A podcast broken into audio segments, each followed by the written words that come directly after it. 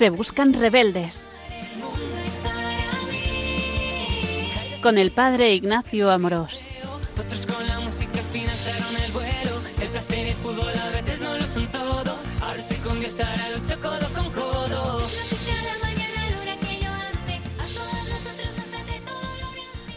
Un cordial saludo a todos los oyentes de Radio María. Soy el Padre Ignacio Amoros. Hoy, con la gracia de Dios, continuamos con nuestro programa de Se Buscan Rebeldes, en el que intentamos dar a conocer más y mejor la belleza de nuestra fe católica. Hoy vamos a continuar hablando de un tema que fue el tema del programa anterior, que, es la Biblia, la Sagrada Escritura. en el programa anterior dijimos que la Biblia es una carta que Dios escribe a tu corazón y que tiene ese poder de cambiarte, de transformarte. Eh, hablamos de cómo Benedicto XVI en Verbum Domini hablaba de cómo la, la palabra de Dios, la Sagrada Escritura es performativa, ¿verdad? Te cambia, te transforma. Y hablamos de cómo la Biblia es el libro más editado, leído y distribuido de la historia de la humanidad. Pero con tanta diferencia sobre el siguiente que, no hay comparación. Por eso nos parece interesante que vimos en el programa anterior cómo nos hablaba de, esta historia de, de, Dios con los hombres, una historia de amor, y saber qué es lo que estoy leyendo.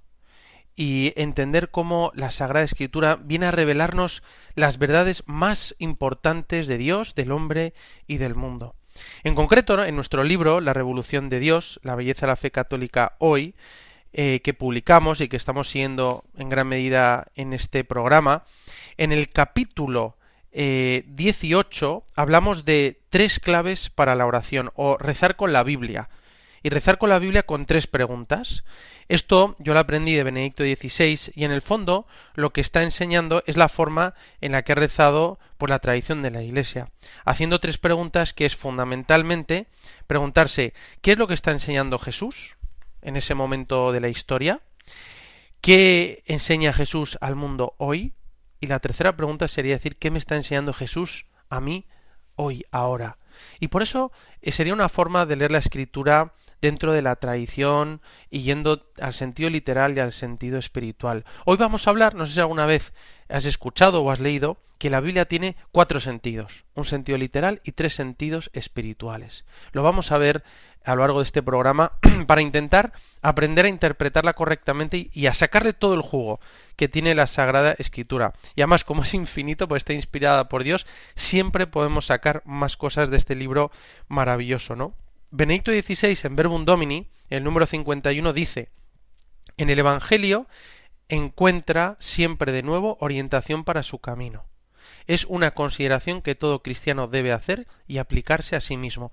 Es decir, vamos a ver cómo leer el Evangelio y aplicarlo a nuestra vida, para que realmente la meditación de la palabra de Dios nos ayude a transformar nuestra vida, a estar más contentos, a ver nuestra vida con visión sobrenatural.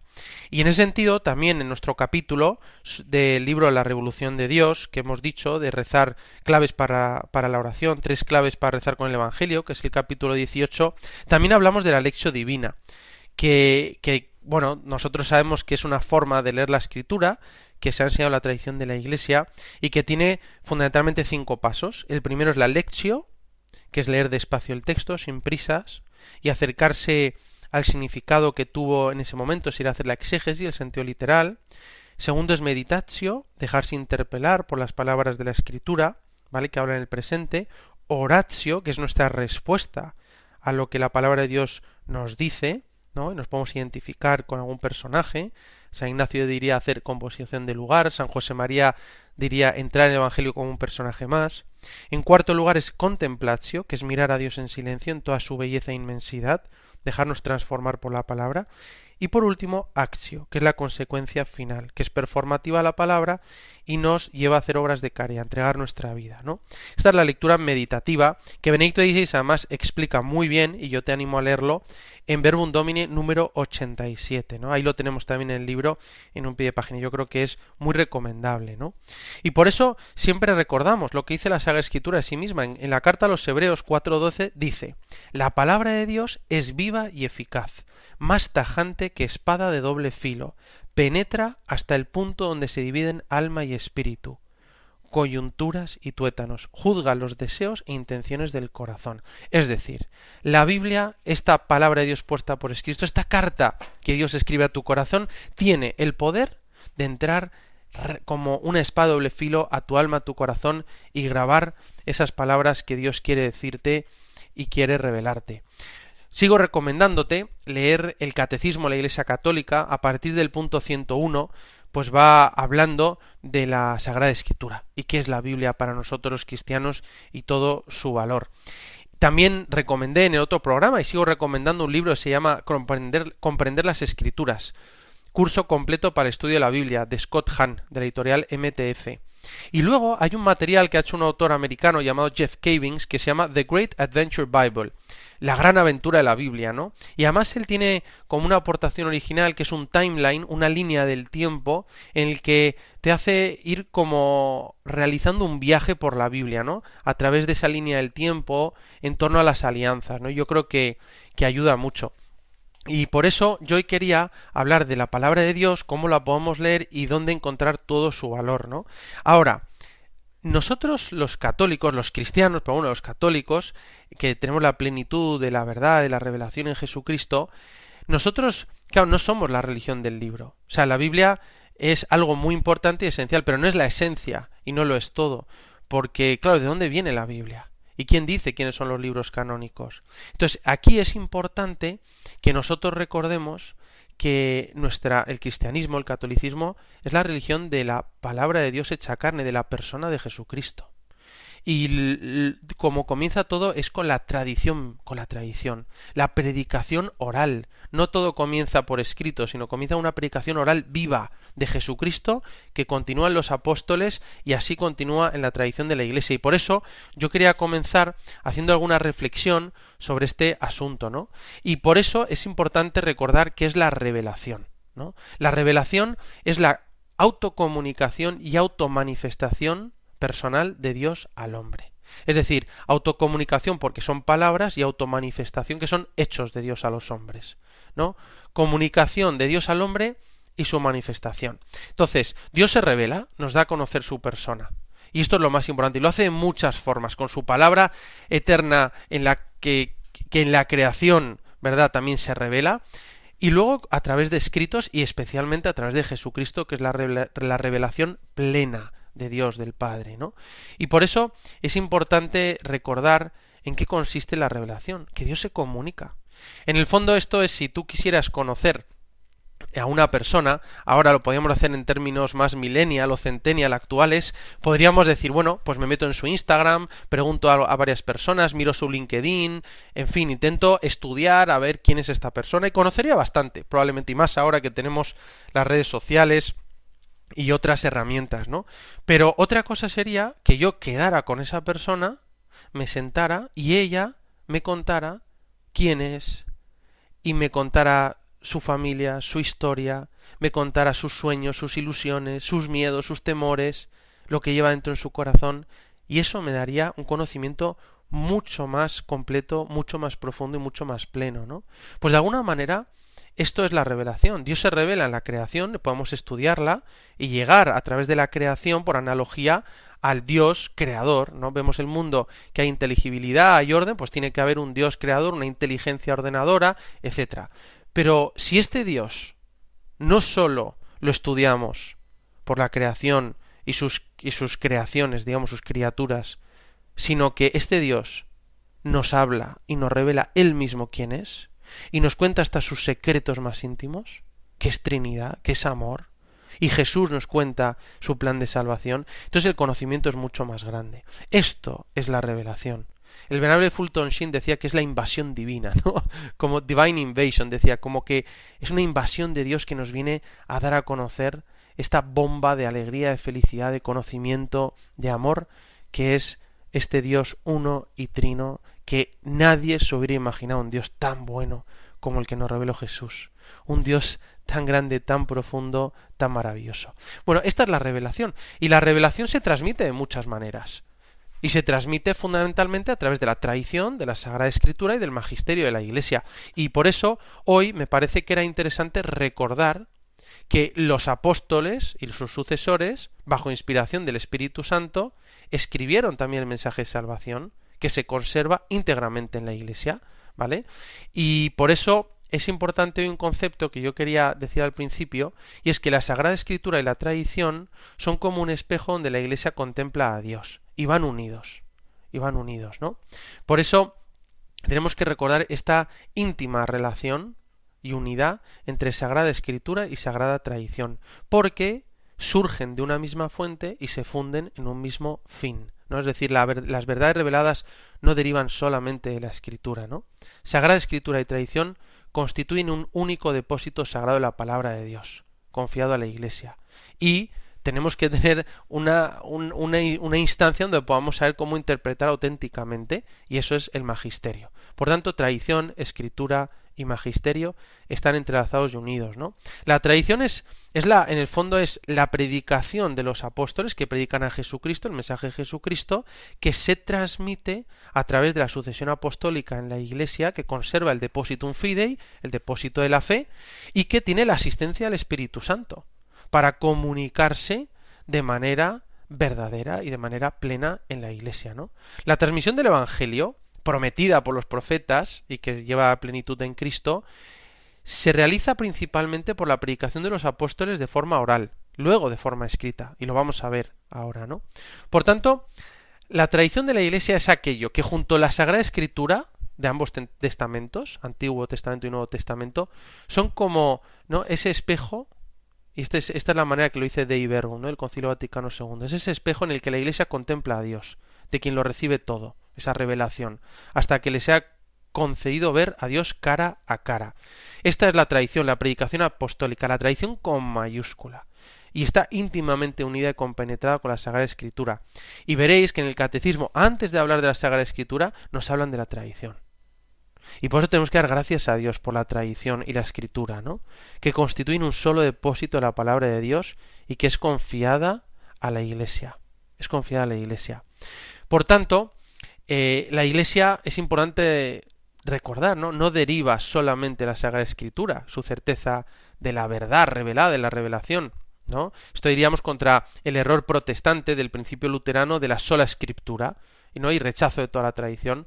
No, bueno, ya lo dijo después Trento, ¿no? Que enseña que el Evangelio eh, se contiene en la escritura y en las tradiciones no escritas, ¿no?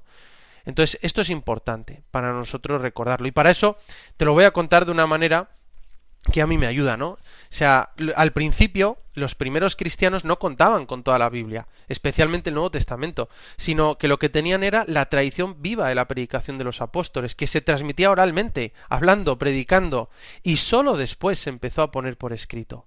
Jesucristo no escribió ningún libro, sino que transmitió a los apóstoles y sus sucesores la autoridad de enseñar y predicar.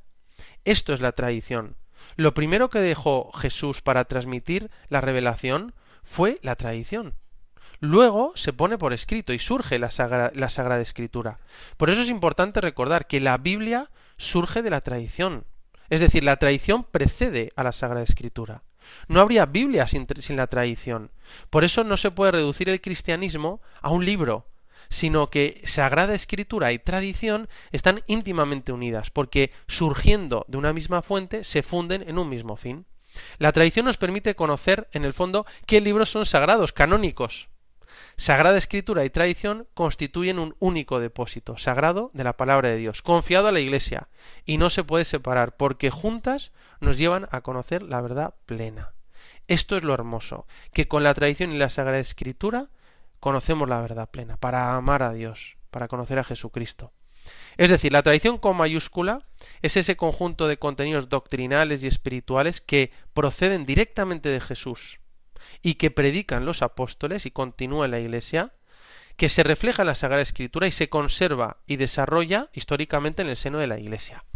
El venerable Fulton Sheen decía, la Iglesia no surgió de la Biblia, la Iglesia no comenzó como una religión del libro, no, primero fue predicada como una palabra viva, no venida de la tinta de una pluma, sino proveniente de los labios del mismo Maestro y Salvador.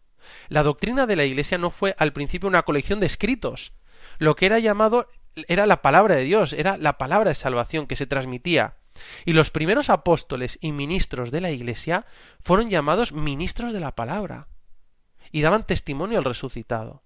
Por otro lado, Jesucristo, como hemos dicho, no escribió nada, ni los evangelios fueron escritos inmediatamente después de su muerte. Solamente cuando la Iglesia emergió de su cuna y cuando expandió su celo por Asia Menor y Grecia, hasta llegar a, Roma, a la Roma de los Césares, sólo entonces el Nuevo Testamento fue escrito. La única vez que Jesús escribió fue en el suelo en el encuentro con la mujer sorprendida en adulterio. Y muchas veces hay muchas teorías, algunas veces lo hemos dicho, ¿qué estaría escribiendo Jesús? Unos dicen los pecados de los que traían a la mujer eh, sorprendida en flagrante adulterio. Eh, otros dicen que está escribiendo los mandamientos. Bueno, mi, esta es mi teoría que puede ser válida como la de cualquier otro. Yo creo que Jesús estaba escribiendo y grabando en, el, en la tierra la palabra misericordia en hebreo, que es Geset. Pero bueno, esta es mi teoría, puede servir cualquier otra, ¿no? Pero Jesús es la única vez que tenemos constancia de que escribió y fue en el suelo y con el dedo, con la mano, ¿no? Jesús no escribió nada, ni le dijo a los apóstoles que escribieran. Jesús no escribió nada porque no era un autor, sino una autoritas, una autoridad. Cuando una persona deja una obra literaria, aparece la tendencia natural a olvidar al hombre y concentrarse en sus escritos. ¿no? Los quito lo más importante. Por ejemplo, Sócrates nunca escribió nada. Fue dado a conocer por sus discípulos, y por eso su personalidad permanece viva.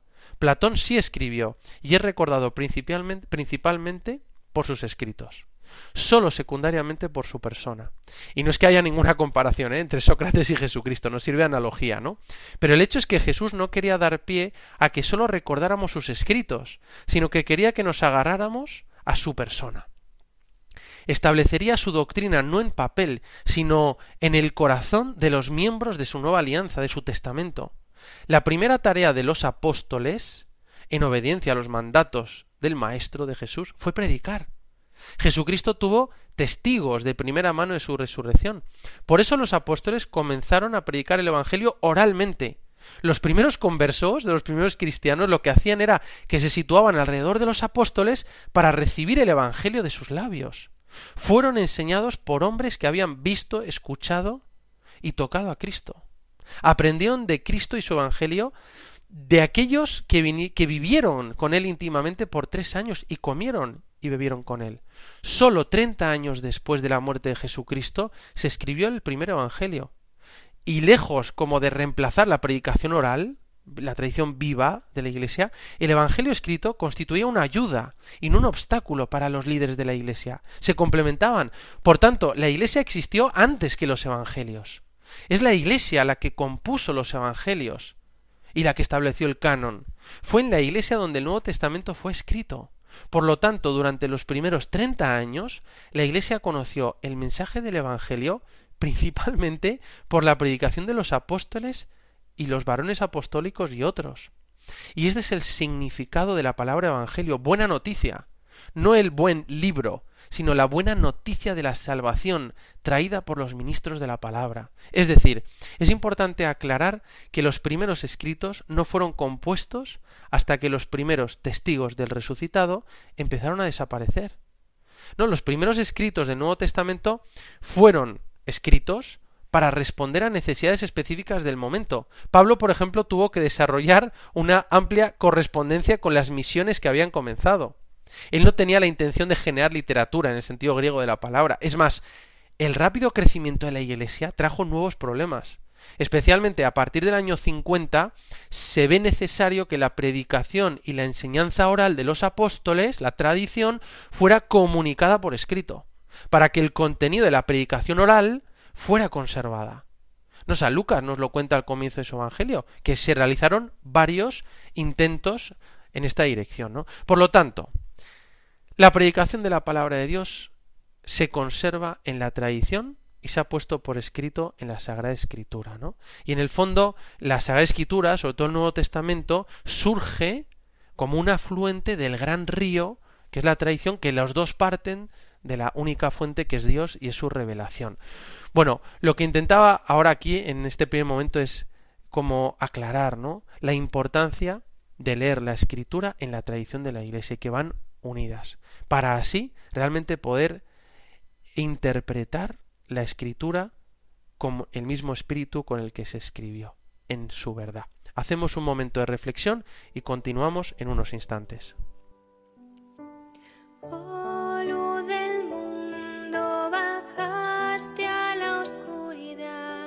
Mis ojos abriste, pude ver que causa que mi ser te adore,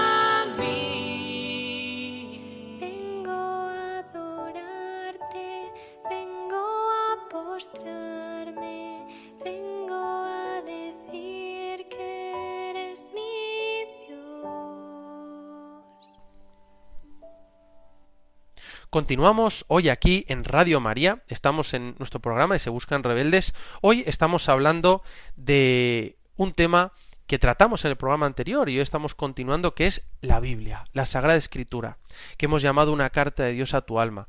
Y hoy hemos querido comenzar destacando esa necesidad de relacionar, porque están relacionadas intrínsecamente, la Biblia, la Sagrada Escritura, con la tradición de la Iglesia. Y ver cómo Dios se revela, nos da a conocer sus secretos, sus misterios, dentro de una revelación amplia de la tradición, la predicación oral y también puesta por escrito en la Sagrada Escritura. Y vemos que la Biblia, vimos en el programa anterior también, que la Biblia es el libro más editado y leído de la historia, un libro que cambia la vida de tantas personas, que probablemente ha cambiado tu vida y la mía. ¿Y por qué es todo esto? Bueno, porque la Biblia está inspirada.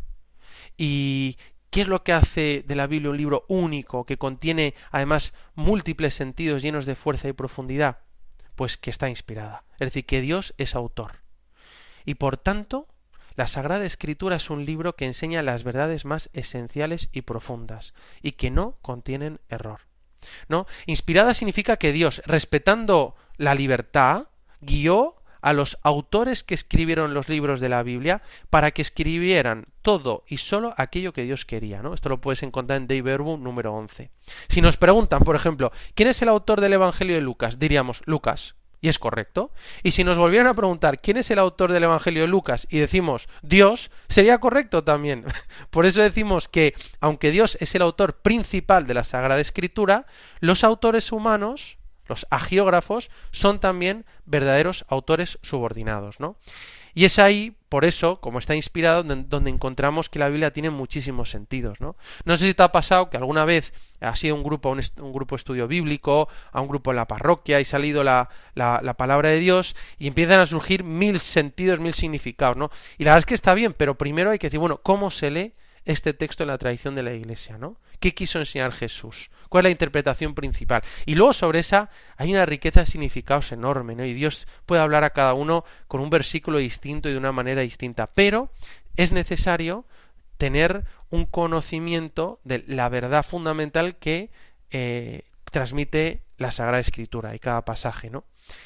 Y es ahí donde encontramos los principales sentidos de la escritura, ¿no? Entonces, sabemos que hay un sentido literal, que es lo que quiso decir el autor humano, y el sentido espiritual, que es lo que quiere revelar Dios en su significado más pleno y profundo. Y en este sentido, es muy interesante para nosotros descubrir el sentido espiritual, lo que Dios está diciendo al mundo, a la iglesia y a ti y a mí hoy en la Sagrada Escritura, ¿no? Para aprender a encontrar el verdadero sentido de la Escritura, e interpretarlo bien, pues esto es un tema muy buscado en, el mundo, en Internet, ¿no? Cómo se interpreta correctamente la Biblia, pues eh, para eso hay distintas maneras de, de, hacerlo, ¿no? Hay un documento de, de la Iglesia, de la Pontificia Comisión Bíblica, que se llama La interpretación de la Biblia en la Iglesia, del año 93 que es muy bueno. Y otro texto de esa misma comisión del año 2014 que se llama La inspiración y la verdad de la Sagrada Escritura, ¿no? Bueno, tienes distintos textos que, que te pueden ayudar. Pero en el fondo queremos comprender la escritura, entenderla mejor y saber interpretarla correctamente, ¿no? Porque claro, la escritura puede decir cualquier cosa. Si la leemos sin ningún tipo de guía, puede decir cualquier cosa. Fíjate, en el Evangelio, en el episodio de, las tentaciones el, de Jesús, ¿no? En el desierto por el demonio, el demonio para tentar a Jesús le cita la Biblia. y Jesús le contesta con la palabra. A mí me gusta como el Papa Francisco dice, no, con la tentación no se dialoga, ¿verdad? Con la tentación se responde o no se responde o se responde con la palabra de Dios. Bueno, la palabra de Dios también se puede utilizar para tergiversarla y para que diga lo que no quiere decir Dios y el Espíritu de Dios. ¿no? Por eso es importante interpretar bien la escritura y poder aprovechar todo ese conocimiento y toda esa maravilla que Dios nos quiere revelar. Por eso, como la Biblia es la palabra de Dios en lenguaje humano, para interpretarla correctamente debemos tener en cuenta tanto los aspectos humanos, el sentido literal, como los aspectos divinos, que sería el sentido espiritual. Por eso, primero, para descubrir el sentido literal, porque esto es la base del sentido espiritual, ¿no? Para descubrir el sentido literal nos tenemos que preguntar qué quiso decir el agiógrafo, el autor sagrado, cuál era su intención. En el programa pasado dijimos, por ejemplo, los cuatro evangelios.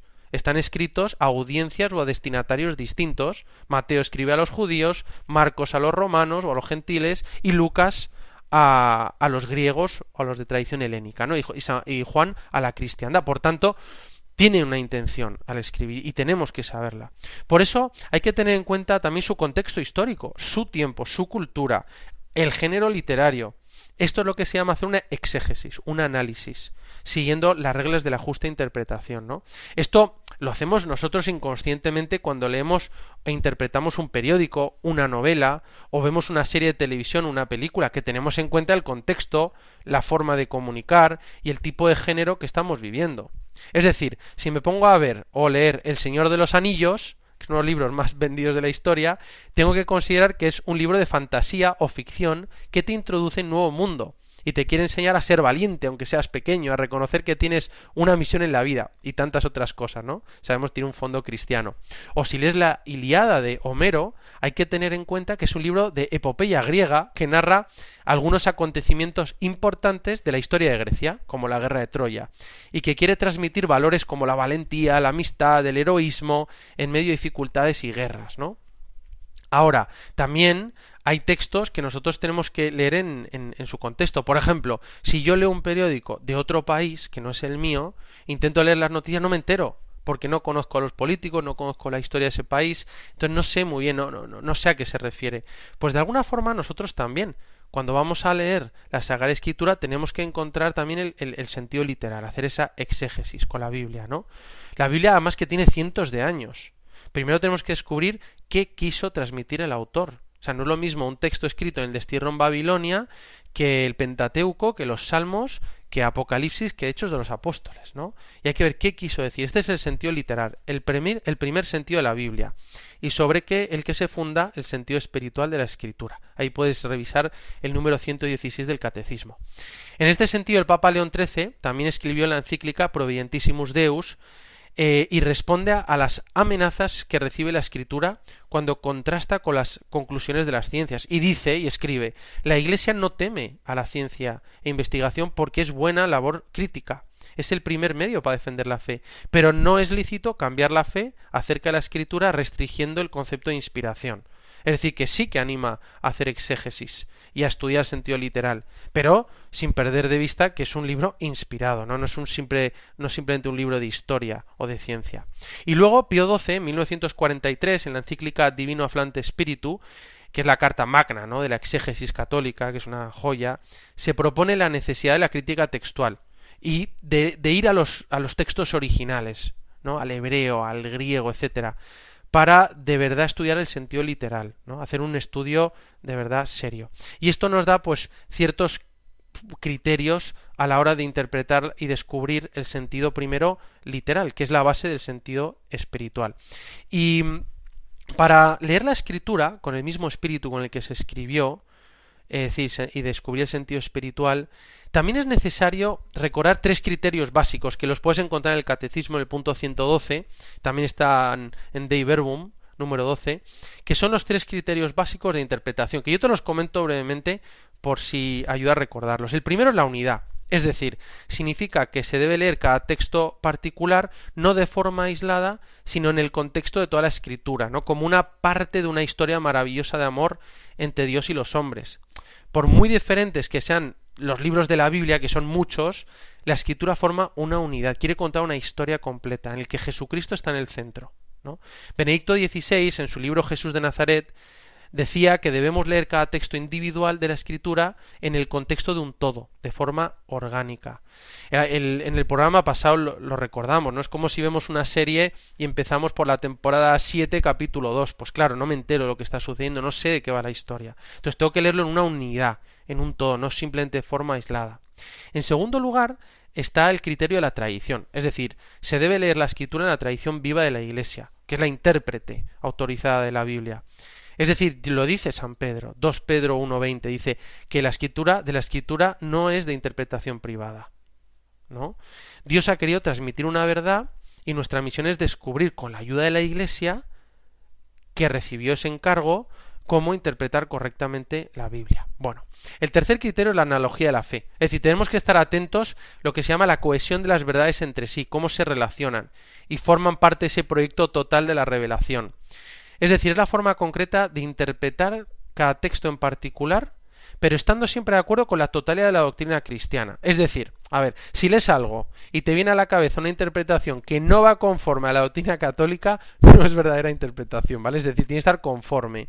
¿Por qué? Porque es la misma fuente. Dios, la revelación, la que está presente en la, y se desarrolla en la tradición y la Sagrada Escritura. Entonces, siguiendo estos criterios, podemos llegar a descubrir el sentido espiritual de la Escritura, que es el sentido más profundo y que puede iluminar nuestra vida hoy. Mientras algunos textos están escritos para ser interpretados de forma literal, como por ejemplo el nacimiento de Jesús en Belén, su pasión, muerte y resurrección, otros textos se deben interpretar de forma figurada, como por ejemplo las parábolas, las visiones o los sueños. El mismo Jesús utilizaba frases que obviamente no se deben de entender de forma figurada, como cuando dice si tu mano derecha te escandaliza, córtatela. Con esto no quiere decir Jesús que te cortes la mano si te lleva a pecar, sino que cortes con todo aquello en tu vida que te separa de Dios. ¿No? Si tu ojo te escandaliza, arráncatelo. No, Jesús no quiere que te arranques el ojo. Te está diciendo qué hay en tu vida que te entra por el ojo, que te está destrozando, que te separa de Dios, de tus seres queridos. Arráncalo no te hace bien, quítalo de tu vida. Por eso, qué eh, bonito es ver que la Biblia es un tesoro oculto de sabiduría. y merece la pena aprender a leerla, porque enriquecerá nuestras vidas y contiene la verdad que nos salva. Estos criterios nos ayudan, de verdad, a leer la Biblia correctamente, a adquirir ese, ese sentido que Dios nos quiere dar en la Biblia, para realmente alimentar nuestra vida espiritual. La Biblia tiene ese poder, por eso queremos encontrar ese sentido. Continuamos en Radio María, estamos en nuestro programa Se Buscan Rebeldes. Hoy estamos hablando acerca de la Sagrada Escritura, de la Biblia y cómo interpretarla correctamente. Hemos estado comentando cómo la Biblia tiene pues dos sentidos fundamentales, sentido literal, sentido espiritual y tres sentidos espirituales que vamos a ver a continuación. Hemos hablado cómo es importante descubrir el sentido literal, ¿no? ¿Qué quería decir el autor sagrado?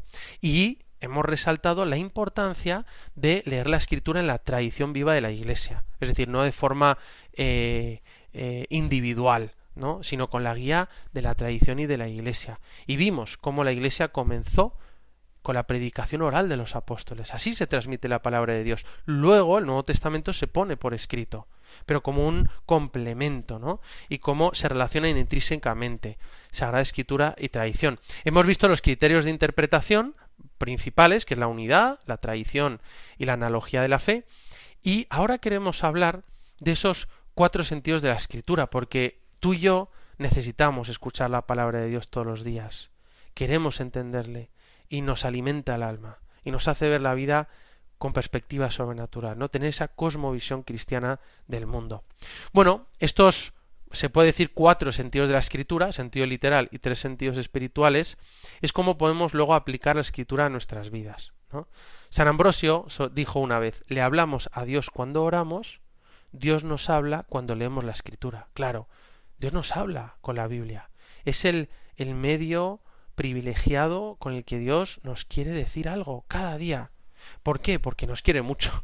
Y eso es Dios, que realmente, respetando nuestra libertad, desea ver cómo aplicar la Biblia a nuestra vida hoy. Ver cómo Dios me habla, aprender a escuchar a Dios a través de su palabra. No es suficiente saber lo que dicen los textos de la Biblia para ese momento en que fueron escritos, ¿no? Sino que necesitamos saber cómo afecta mi vida hoy cómo ilumina mi vida cotidiana, cómo me da respuestas a lo que sucede a mi alrededor, cómo me llena de paz cuando Dios me habla a través de la Biblia. Por eso hace falta oración y discernimiento espiritual y preguntarnos de qué forma se aplica esta palabra de Dios a mí, a mi familia, a mis compañeros de trabajo. ¿Qué me dice a mí el Espíritu Santo con este texto que estoy leyendo? O sea, ¿a qué quiere que le preste atención en este pasaje? ¿De qué forma mi situación se parece a la situación que describe el texto? ¿Y cómo se aplica a mis problemas de hoy, de cada día? ¿Hay alguna advertencia que nos venga bien prestar atención de la palabra que estoy leyendo, o un ejemplo a seguir, o una promesa de Dios en la cual confiar? Es decir, para actualizar la palabra de Dios en nuestra vida hoy, es necesario descubrir los cuatro sentidos de la escritura. ¿Alguna vez has oído hablar de que la escritura tiene cuatro sentidos? Bueno, está en el catecismo. Yo te invito a leerlo, punto 116 y 117, ¿no? Y eh, son muy breves, está al principio del catecismo y luego nos, nos ayuda, ¿no? A, a poder interpretar correctamente la escritura. Según la antigua tradición, y eso aparece en el catecismo, estos cuatro sentidos son el sentido literal y el sentido espiritual, ¿no? que se divide en el sentido alegórico, sentido moral y sentido anagógico. Estos cuatro sentidos tienen una concordancia profunda y se complementan para descubrir toda la riqueza de la lectura de la, de la escritura en la iglesia. ¿no? La iglesia nos enseña a interpretar la Sagrada Escritura en sentido espiritual y a interpretarla con el mismo espíritu con el que se escribió. A menudo el Espíritu Santo añade más significado a un pasaje del que el autor que lo escribió pudo imaginar. Por tanto, ¿cuáles son los tres sentidos espirituales de la escritura? El, primero es el sentido alegórico o tipológico, que nos enseña que eh, cómo lo que leemos tiene su significación más profunda en Jesucristo. Por ejemplo, Adán es figura de Cristo. Moisés es figura de Cristo. O si leemos el paso del Mar Rojo, es un signo de cómo Cristo vence y nos libera del pecado a través de las aguas del bautismo. Al igual que el pueblo de Israel a través de las aguas del Mar Rojo se liberó de la esclavitud de Egipto. O cuando leemos la historia de Abraham sacrificando a Isaac, decimos que Isaac es un tipo de Cristo, mostrando cómo Dios quiere revelar su amor por nosotros, ofreciendo a su Hijo como sacrificio por nuestra salvación. ¿no? En el fondo es relacionar lo que leo con Jesucristo. Y cuando leo sobre todo el Antiguo Testamento me está apuntando hacia el futuro. O luego algunas parábolas o algunos eh, textos del Evangelio también me están hablando de Jesús. Y vamos a poner luego un ejemplo. El segundo sentido espiritual es el sentido moral o tropológico, que en el fondo nos enseña cómo aplicar lo que leemos a nuestra vida de hoy, a vivir mejor, a hacer el bien, ¿no? Es una enseñanza moral, una aplicación moral. Nos propone una guía modelo de cómo se debe vivir para ser felices y alcanzar el cielo. Se nos enseña a servir al prójimo, a perdonar, a tener paciencia, a ser fuertes y valientes, a imitar a Jesús en que es manso y humilde de corazón, a vivir las virtudes, a amarse los unos a los otros como Cristo nos amó, a no criticar, a no juzgar, a no murmurar, a no codiciar los bienes ajenos, a vivir la castidad, a no dejarse llevar por la ira, etcétera, ¿no? Encontramos una enseñanza moral. Y esto es una interpretación también importante para nuestra vida. Muchos autores que ahora están de moda, que, están hablando de, de la Biblia y que lo ven millones de personas, fundamentalmente hacen este, esta interpretación moral, ¿no? Que está bien, no es la única, pero es, es una del sentido espiritual. Bueno, este es el, sentido, el segundo sentido. Y el tercer sentido es el sentido anagógico, anagógico o escatológico, que nos enseña cómo lo que estamos leyendo en la escritura apunta al cielo. Es cuando leemos la Biblia y nos lleva a comprender el mundo y nuestra vida, pero con una significación eterna, sabiendo que nuestra meta es el cielo. No, por ejemplo, cuando se nos habla del fin del mundo, de la maravilla del cielo que Dios nos tiene preparados, ¿verdad? Como dice San Pablo, dice que ni ojo vio, ni oído oyó, ni entendimiento humano pudo comprender lo que Dios tiene preparado para los que le aman, ¿no? O también en la Biblia aparece cómo tenemos que vivir vigilantes y estar preparados para dar cuenta de nuestra vida, etcétera. Es decir, encontramos también un sentido anagógico, un sentido escatológico que apunta al cielo. Hay un dístico medieval que ahí aparece en el catecismo que resume el significado de estos cuatro sentidos. Y dice así, la letra, te lo digo en español, la letra habla de hechos, la alegoría de fe, la moral de obras, la anagogía del destino. Y estos son los cuatro sentidos de la escritura, que realmente nos ayudan a leerla en toda su riqueza. Y entonces yo cuando voy a leer un pasaje bíblico, pues tengo que decir, bueno, ¿qué está queriendo decir el autor? ¿Dónde lo está diciendo? ¿Dónde está? Por ejemplo, si voy a leer la, lo que dicen que es la mejor historia jamás contada, que es la parábola del hijo pródigo o del padre misericordioso y los dos hijos, tengo que ver dónde está Jesús, la cuenta Lucas, está camino en Jerusalén, es una respuesta a una crítica de los fariseos y los escribas porque Jesús eh, come y está con los pobres, con los pecadores, con los publicanos, con las prostitutas.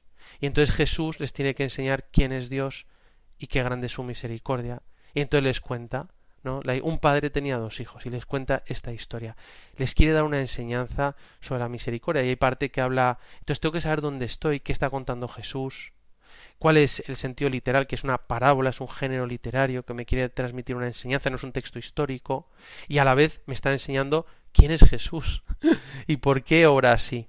Y la maravilla del corazón misericordioso de Jesús que revela al Padre y también me enseña a mí cómo yo tengo que vivir sin quererme estar por encima de los demás, creyéndome justificado por las obras, y cómo siempre puedo volver a Dios y a su misericordia, ¿verdad? Y cómo esto me apunta también al cielo, a salvarme en el cielo, ¿verdad? A coger la misericordia de Dios siempre. Pero vamos a poner un ejemplo que podemos ver este sentido también de la escritura, que puede ser la parábola del buen samaritano, también de Lucas, Lucas 10, como bien sabes. Es una de las parábolas más bonitas escritas en el Evangelio, ¿no? Entonces, ¿cuál sería el sentido literal? Primer sentido. Pues sería una parábola, una historia ficticia de una persona herida, abandonada en un lado del camino, y cómo un buen samaritano le ayuda y le cura las heridas. Y ver que Jesús le cuenta esta parábola a un experto de la Biblia, que es un escriba, cuando le pregunta sobre cómo hay que amar al prójimo, ¿verdad? Este sería el sentido eh, literal de esta parábola. Ahora, cuando tú le lees, ves el contexto. Y Jesús está hablando como una persona va de Jerusalén a Jericó. Y ya sabes que los judíos no se iban con los samaritanos, los samaritanos eran los malos. Pues Jesús pone ejemplo, en vez de un sacerdote judío, a un samaritano, y que lo importante es cómo vive la caridad y cómo hace esa obra de misericordia. Entonces te metes en el contexto de ese camino, que también es un camino que había siempre bandidos, ladrones, ¿no? Y el que es el buen ejemplo es el samaritano. Los que parece que, que no se podía juntar un judío. Ahora, esto sería el sentido literal. Ahora van los tres sentidos espirituales, ¿no? Como enseñaron los padres de la Iglesia, primero, toda parábola de Jesús, todas sus enseñanzas, realmente revelan algo del mismo. Entonces, pueden tener una dimensión moral, de la que se puede dibujar una enseñanza ética para nuestra vida. Pero primero, el nivel más profundo es que habla de Jesús, de quién es Dios. Por tanto, el sentido alegórico, el primer sentido espiritual, nos hace comprender esta parábola en primer lugar, que trata de Jesús en realidad con la humanidad caída. Y vemos cómo un hombre baja de Jerusalén, la ciudad santa que siempre se relaciona con el cielo, baja a Jericó, a una ciudad por debajo del nivel del mar, que se relaciona con el pecado, y eso somos como cada uno de nosotros, que es la humanidad caída, y es descubrir cómo Jesús nos puede sanar del pecado que nos ha robado nuestra dignidad y gracia. Jesús es el buen samaritano de la historia, que nos abraza, nos levanta, nos sana las heridas, y nos deja en la posada, que es la casa de Dios, la iglesia, habiendo pagado el precio, ¿no? Jesús es nuestro Salvador. Este sería el primer sentido espiritual. ¿Cuál sería el segundo sentido? El segundo sentido sería el moral o el tropológico, que sería cómo Jesús es el modelo de conducta moral y que nos lo enseña a los cristianos a vivir la caridad con los demás, especialmente con los que tenemos más cerca. Esa es la pregunta que le hace el escriba, ¿no? ¿Quién es mi prójimo? ¿Quién es mi próximo? y nos enseña Jesús a tener los ojos abiertos para descubrir la necesidad de los más necesitados y no pasar de largo. Que la caridad cristiana es universal, concreta y activa. En el fondo hay un sentido moral y es Jesús nos enseña a ser caritativos, a hacer obras de misericordia, a no vivir con los ojos cerrados a la pobreza y a la realidad, sino que hacer lo que buenamente está en nuestra mano para ayudar al buen samaritano. Y aquí descubrimos también por las tres heridas del samaritano, ¿verdad? Que primero le golpean, y eso tiene una herida de haber sido golpeado, tiene la herida de que le han robado lo suyo, lo propio, incluso su dignidad, que sería la segunda herida, y la tercera herida es que ha sido abandonado en el camino. Y es la herida más grande, ¿no? La que decía Madre Teresa, que es la mayor pobreza, la de no ser querido, no ser amado, que no le importes a nadie, ¿no? y vemos esas tres heridas que viene a sanar Jesús también en nuestro corazón y que nosotros estamos llamados a sanar el corazón de los hombres. Y en el fondo la última, que es la más profunda, solo se puede sanar con amor y con el amor de Dios. Bueno, hay una enseñanza moral, ¿verdad? Y también está el sentido anagógico, el que apunta a la vida eterna. Y nos viene a decir que Jesús nos quiere llevar al cielo y que viviendo la caridad es como alcanzamos el cielo. Y mucho más cuando leemos este pasaje, esta parábola del buen samaritano, en unidad con toda la escritura, por ejemplo con Mateo 25, cuando nos dice que seremos juzgados según las obras de misericordia, porque tuve hambre y me disteis de comer, tuve sed y me disteis de beber, etc. Bueno, encontramos, ves, estos cuatro sentidos. Sentido literal, es una parábola, sentido em, cristológico, alegórico, que es en relación, nos dice algo de Jesús, de Dios, sentido moral, una enseñanza moral para nuestra vida, pedir la caridad, y sentido anagógico o escatológico que apunta al cielo. Ahora, siguiendo estos criterios y teniendo en cuenta estas claves, podremos leer e interpretar la Biblia descubriendo todo su significado. O sea, no es que tomo la Biblia y me dice lo primero que se me pase por la cabeza, ¿no? A ver qué le dice a cada uno. No, primero vemos qué dice la Sagrada Escritura con un pasaje, pero leído en la tradición de la Iglesia, teniendo en cuenta todo su conjunto y aplicando los distintos sentidos de la Biblia. Y luego, el pasaje nos puede decir a cada uno muchas más cosas y aplicaciones para nuestra vida, porque la riqueza de la Biblia es incalculable, pero siempre interpretándola dentro del sentido verdadero y auténtico que aprendemos a leer en la Iglesia, ¿verdad? Tú y yo queremos leer la escritura bien, interpretarla correctamente, y ver cómo nos puede enriquecer nuestra vida espiritual. Y no es simplemente, bueno, como se me ha ocurrido esto al, leer la Biblia, es lo correcto. Bueno, hay que discernir, bueno, tenemos el discernimiento de espíritus, pero también si la leemos en la tradición de la Iglesia, quizá te pueda ayudar, por ejemplo, a leer comentarios bíblicos. Hay algunos comentarios bíblicos muy buenos que te ayudan a entender ese sentido literal y alguna enseñanza espiritual. Hay también eh, los comentarios de los padres de la Iglesia que son bellísimos y hacen unas interpretaciones espirituales maravillosas, muy bien fundamentadas. Especialmente a mí me gusta leer la Catena Áurea de Santo Tomás, que la tienes incluso en, en internet, y va por versículo de, y versículo del Nuevo Testamento sobre todo, con comentarios de los padres. También hay comentarios de la Biblia, por la Biblia de Jerusalén, la Biblia Conferencia Episcopal Española, la Biblia de Navarra, bueno, muchas, muchas Biblias que nos dan pistas, ¿verdad? Para entender la escritura. Esto sería hacer una exégesis correcta de la Biblia para intentar interpretarla correctamente, ¿no? Por ejemplo, yo que he tenido que estudiar mucho el tengo sed de Jesús en la cruz, por Madre Teresa de Calcuta. Es un poco el, tema de mi tesis que he hecho, de mi tesis doctoral eh, sobre Madre Teresa. Y hay un libro que, que, gracias a Dios hemos publicado que se llama Tengo sed, Fundamentos Bíblicos y Teológicos del Carisma de Santa Teresa de Calcuta las Misiones de la Caridad. Bueno, yo leo el Tengo sed de Jesús en la cruz y digo, bueno, a mí me dice simplemente que Jesús tiene sed y ya está, y que hay que darle de beber. Bueno, eso sería solo el sentido literal, que es verdad, Jesús tenía sed pero ¿qué te dice? Y uno me dice, bueno, que tiene sed de, de mí, que tiene sed de que le ame. Y bueno, sí, es verdad. Pero cuando tú lees el tengo sed, ¿cómo haría una exégesis? Pues yo lo que haría sería primero ver cómo aparece la sed en toda la escritura, y cómo aparece desde el Génesis el agua, cómo aparece en Éxodo 17 las aguas de Masá y Meribá, cómo el pueblo de Israel tenía sed, y le dice a Moisés dame beber, y él con, con el, con el bastón toca la piedra y sale agua que les da de beber, y viene a manifestar como un anhelo, un deseo que tiene el hombre y que va espiritualizándose hasta cosas tan profundas como es el deseo de Dios, la sed de Dios, ¿no? Y vemos cómo aparecen los salmos, cómo aparecen los libros sapienciales y cómo los profetas empiezan a hablar de la sed como el camino de búsqueda de Dios y cómo Jesucristo el Mesías, bueno, el Mesías vendrá a saciar esa sed que tenemos de amor, esa sed que tenemos de felicidad y que vendrá a llevar a plenitud el Mesías, ¿no? Y encontramos esto a lo largo del, del Antiguo Testamento. Aparece la sed, incluso dicen los profetas, denuncian cuando busca Israel eh, saciar su sed en ídolos y dice que son cisternas huecas y aguas turbias, ¿no? Y entonces vamos encontrando un pequeño sentido hasta que llegamos al Evangelio de Mateo y encontramos cómo en las bienaventuranzas hay una que es bienaventurados los que tienen hambre y sed de justicia. Y entonces vemos que, que aparece aquí la sed y que que y dice porque ellos serán saciados y se espiritualiza la sed entonces y la justicia en el Antiguo Testamento significa fundamentalmente, fundamentalmente santidad no San José era el varón justo igual que José en Egipto no el varón justo, el varón santo. Tenemos el que tiene hambre y sed de santidad, ¿no? De ser santo. Y luego encontramos también tuve sed y me disteis de beber.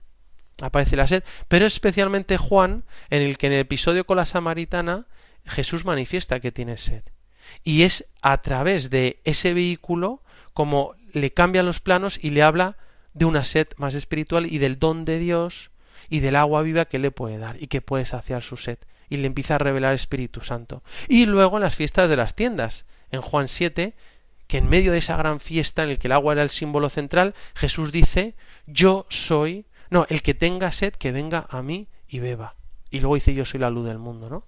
Y entonces, y, y dice, y les transformaré, ¿no? En, en, en, una fuente que brota hasta la vida eterna. Y dice, y le está hablando del Espíritu Santo. Entonces ya está revelando el Espíritu Santo. Por tanto, cuando llego a la cruz, y veo que Jesús, después de haber entregado a su madre al discípulo amado, dice, tengo sed. Y por tanto se está refiriendo a esa sed que tiene de dar su amor en persona, que es el Espíritu Santo, el agua viva, a los creyentes. Y así transformarles en fuentes de agua viva que puedan saciar a los demás y así saciar la sed de Jesús devolviéndole ese amor.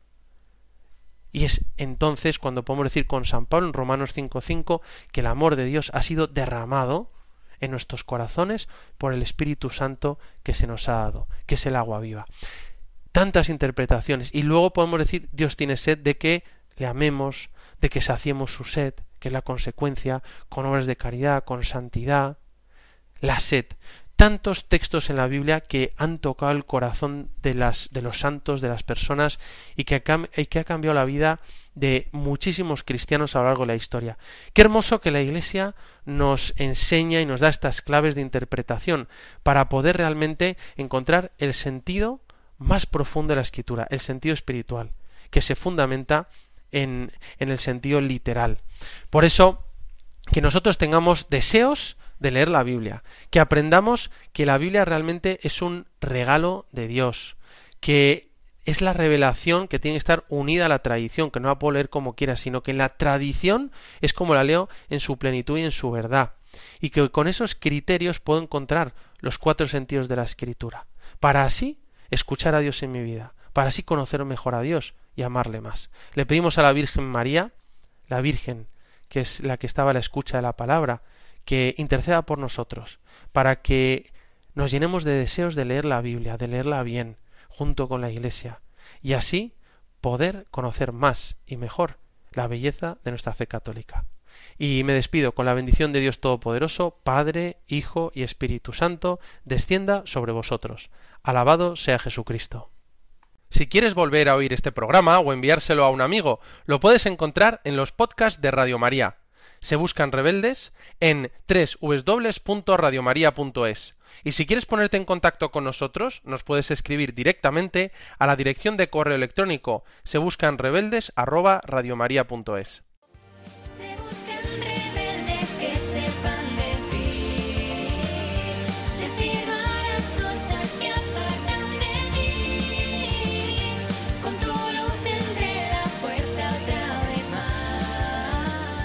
se buscan rebeldes. Con el padre Ignacio Amorós.